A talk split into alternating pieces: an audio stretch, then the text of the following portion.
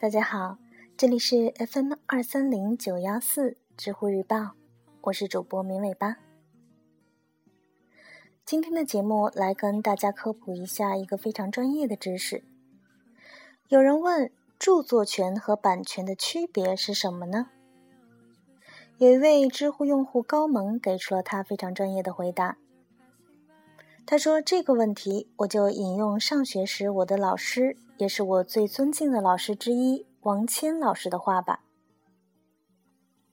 著作权与版权这两个术语，从词源上来看就存在着很大的差别。版权也就是 copyright，是英美法系的概念，从其英文原词就可以看出，版权的最初意思就是复制权。是为了阻止他人未经许可复制作品，损害作者经济利益而有法律创设的权利。英美法系国家从未将版权看成所谓的天赋人权或自然权利，而是将它视作鼓励、刺激创作作品的公共政策的产物。与此相适应，版权的侧重点也在于保护作者的经济权利。作品长期以来被单纯视为作者财产，而与作者的精神人格关系不大。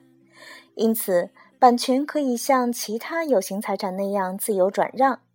同时，雇员在受雇期间为了完成雇主交付的任务而创作的作品，也被视为是雇主而非雇员的财产，其版权由雇主享有。有的英美法系国家甚至规定，在这种情况下是雇主为作者。著作权法是大陆法系的概念，其原意为作者权，也就是 author's right。与英美法系的版权法相比，大陆法系的著作权法将作品更多的视为作者人格的延伸和精神的反映，并非普通的财产。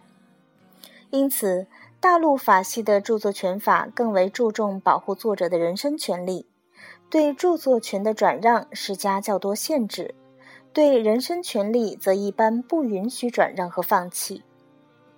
有的大陆法系国家甚至不允许著作权转让。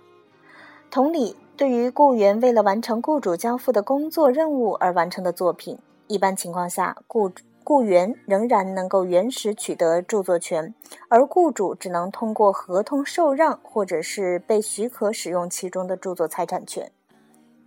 但是，随着两大法系的主要国家均加入了保护文学艺术作品《伯尔尼公约》，以及两大法系之间的相互借鉴和融合，著作权和版权在概念上的差别也在缩小。不过，版权制度与著作权制度的差异毕竟没有消失。顺便说一句，我国的法律主要是从日本借鉴过来的，而日本又是接受的德国法律体系，而德国是典型的大陆法系国家，因此，我国虽然在著作权法上面规定了著作权和版权系同义词。但是在叙述时，还是按照大陆法系国家的特点使用著作权的说法。